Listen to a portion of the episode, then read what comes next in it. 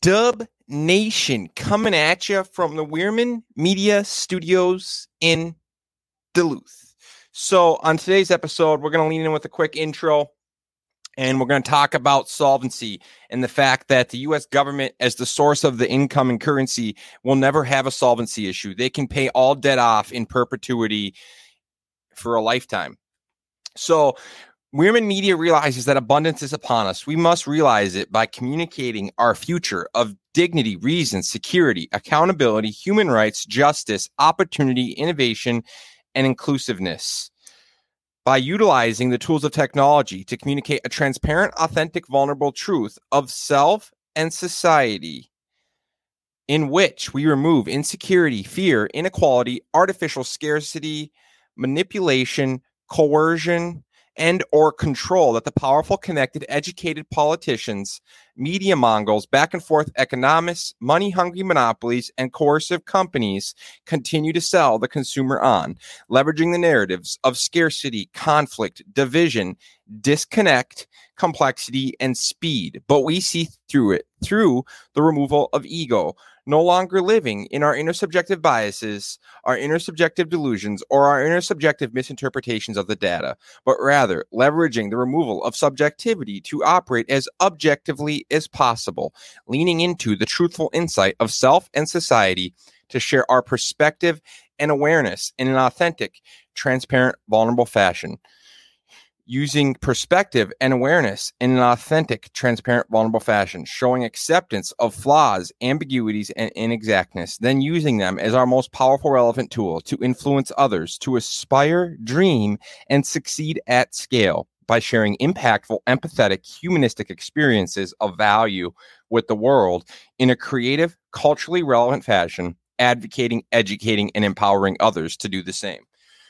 So that's a really important read. That summarizes a lot about what we're doing here at Wierman Media. But on today's episode, we're talking specifically about solvency. And the US government can pay all debt off in perpetuity.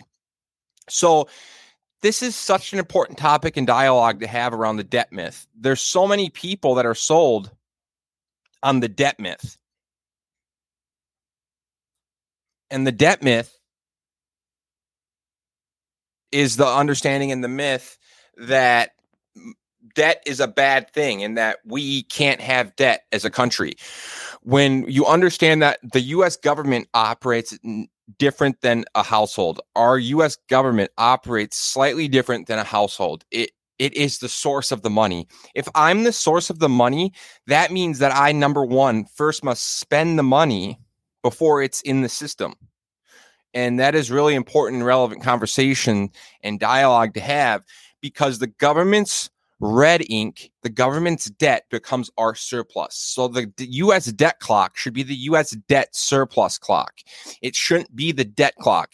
That's used to manipulate, leverage, coerce, control, and develop and generate fear and s- scaredness. And people that are scared and fearful then look at debt like it's a bad thing. But if you look at all the most successful businesses in the world, a lot of them are operating with a debt, massive amount of debt. You have to, if you understand money, it, money is backed by debt. And we're in a point now in 2021 with our size and complexity as a species, and we're getting so large that the amount of money that must be spent into the system to have efficacy and have efficiency is larger and larger and larger because we've gotten so big as far as population size and numbers. So our government not only if you look at our government, all they are is a simple resource management co- company. They're supposed to manage labor and they're supposed to use labor and they're supposed to give it jobs to construct and build and generate products, services, and infrastructure for the system. And if you're using all your resources efficiently, you won't have unemployment. You'll have 100% employment. You'll have full employment. And then you also have more money being spent and more money being earned because you're generating and spending more money into the system. A big part of this conversation, though, is game theory and understanding that in a world where money is digital and money is fractionalized, it is digitally credited and digitally debited to accounts which is 90 plus percent of money, it is abundant. Money is abundant, folks. It is the access to the public utility that creates the scarcity and the artificial scarcity of money. Money we could create and give. Poverty is a decision. We could create and give everyone abundance tomorrow. The problem with that is people don't want to give that to people.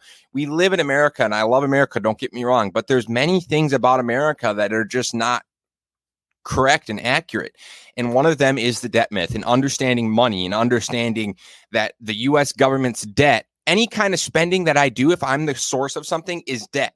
So anything, whether I cut taxes or I spend in the economy, I am using a debt surplus to generate surplus for my people.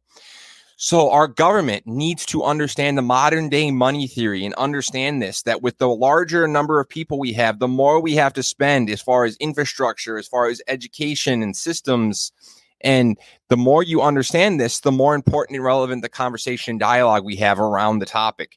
A lot of us stop at the debt and we say that's the problem, but we need to overcome that conversation. We need to dive into the conversation of the debt myth.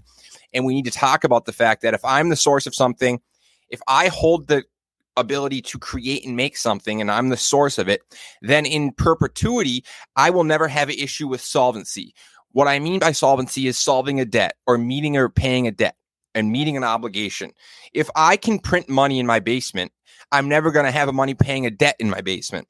So that's why it's so important for us to understand as a people that they've leveraged the debt myth and they've sold you on the debt myth and the debt narrative to the point that you don't even realize it, but the debt myth was sold to you. And it's a narrative and it's a myth that was sold and leveraged by the coercive monopolist and coercive companies to control, manipulate, and leverage and have power and control and feel better and superior to other people and limit the availability of a public utility being currency and money it is absolutely irrelevant, important conversation to push forward at scale, not only at scale, but at a micro and macro level, to push it forward at your local level and to push it forward at the top, at the funnel, at the at on the internet.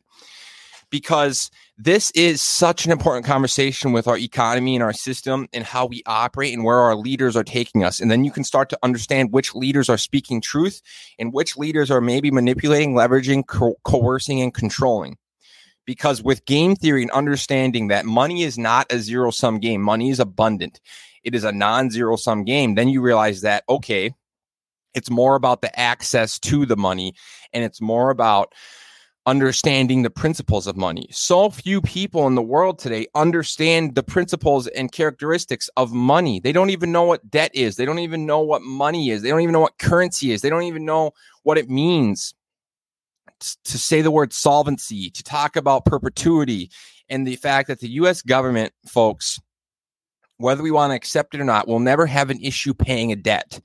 The reason being, they are the source of the money. If I'm the source of the money, I will never have an issue with solvency in paying a, or servicing a debt or a loan or something I owe to someone because I am the source of it. So once you understand that, you really start to understand the leveraging and controlling and the manipulating and coercing that has been going on for the last hundred years around the debt myth or even longer. And also, I challenge and look for people to look into Stephanie Kelton's debt myth and the game theory and understanding that via digitization and fractionalization, which money is 90 plus percent digital, you have abundance. Via digitization and fractionalization, you can create abundance. So the reason that everyone is dealing with these inequities and these unfair circumstances is is a is a fabrication and a manufacturing characteristic of centralized structures. Centralized structures are fabricating and manufacturing the inequities by limiting the access to public utilities, one being currency and money because money is abundant and currency is abundant. It's the access to the public utility of the money that limits and creates the artificial scarcity that we're seeing and the inequities that we're seeing manu- manufactured and fabricated from it. Once we can decentralize currency and we can understand and have this conversation, thanks for being with us, whoever's with us. I really would like your input on what you view currency as. So many people need to have this conversation and dialogue and we need to understand that the US government's debt is our surplus. If the government spends money, it's the debt. but they're the source of the money. So that means if I'm the source of something, if I'm the point A, I'm the origination point, then I have to spend it. And it's going to have to be a debt for it to become your surplus. Also, if I owe China, uh, say right now I can print money legally, and I'm the I'm the legal printer of money. That means that if I owe a billion dollars, I could owe a trillion dollars to China.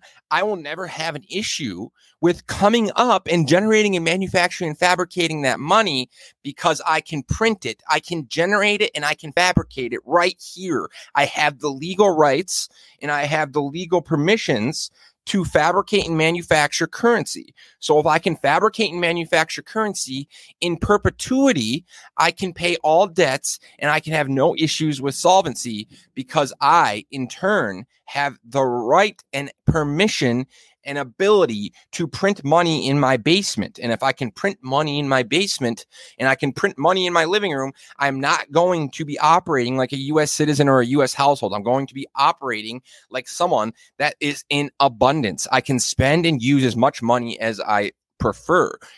So once you understand that this is a big game of simple coercive monopolist and control and manipulation and coercion and con- control the coercive monopolists want to coerce, control, manipulate, and leverage. And they want to create inequities because they, people, at the end of the day, whether we want to accept it or not, we are looking down. We are looking backwards or we are looking down to find our happiness, contentment, and joy in the fact that we compare ourselves to others. We are living in a competitive society. So people and families want to be able to look back at someone or look down at someone you know how many people when i ask them where they find their happiness and gratitude where they what where they say they get it from they get it from below or behind them. You know how sick that is? That's one of the reasons i wasn't a huge fan of alcoholics anonymous was because when you go into the rooms, if you realize that you realize that they are looking to the newcomer for their gratitude and, and, happiness and contentment and joy, and they're looking at someone else as being in a worse position, in a more shitty position that brings them happiness, contentment, fulfillment, and joy, rather than us just having our happiness, contentment, fulfillment, and joy from intrinsic characteristics. We need to stop looking as competitive society and a society that keeps score and is competing to a more collaborative, non judgmental, non scorekeeping society.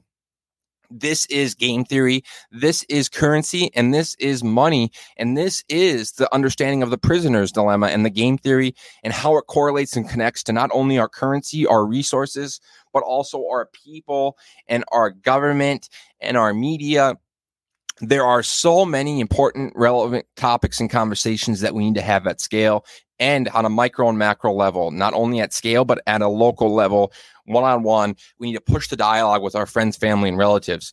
And then by doing so, we can bring and represent the change and we can push the change forward, not only in a rapid manner, but in a rapid, evolutionary, epic manner at scale where you can ra- impact and influence rapid social change through changing the myth and changing the narrative.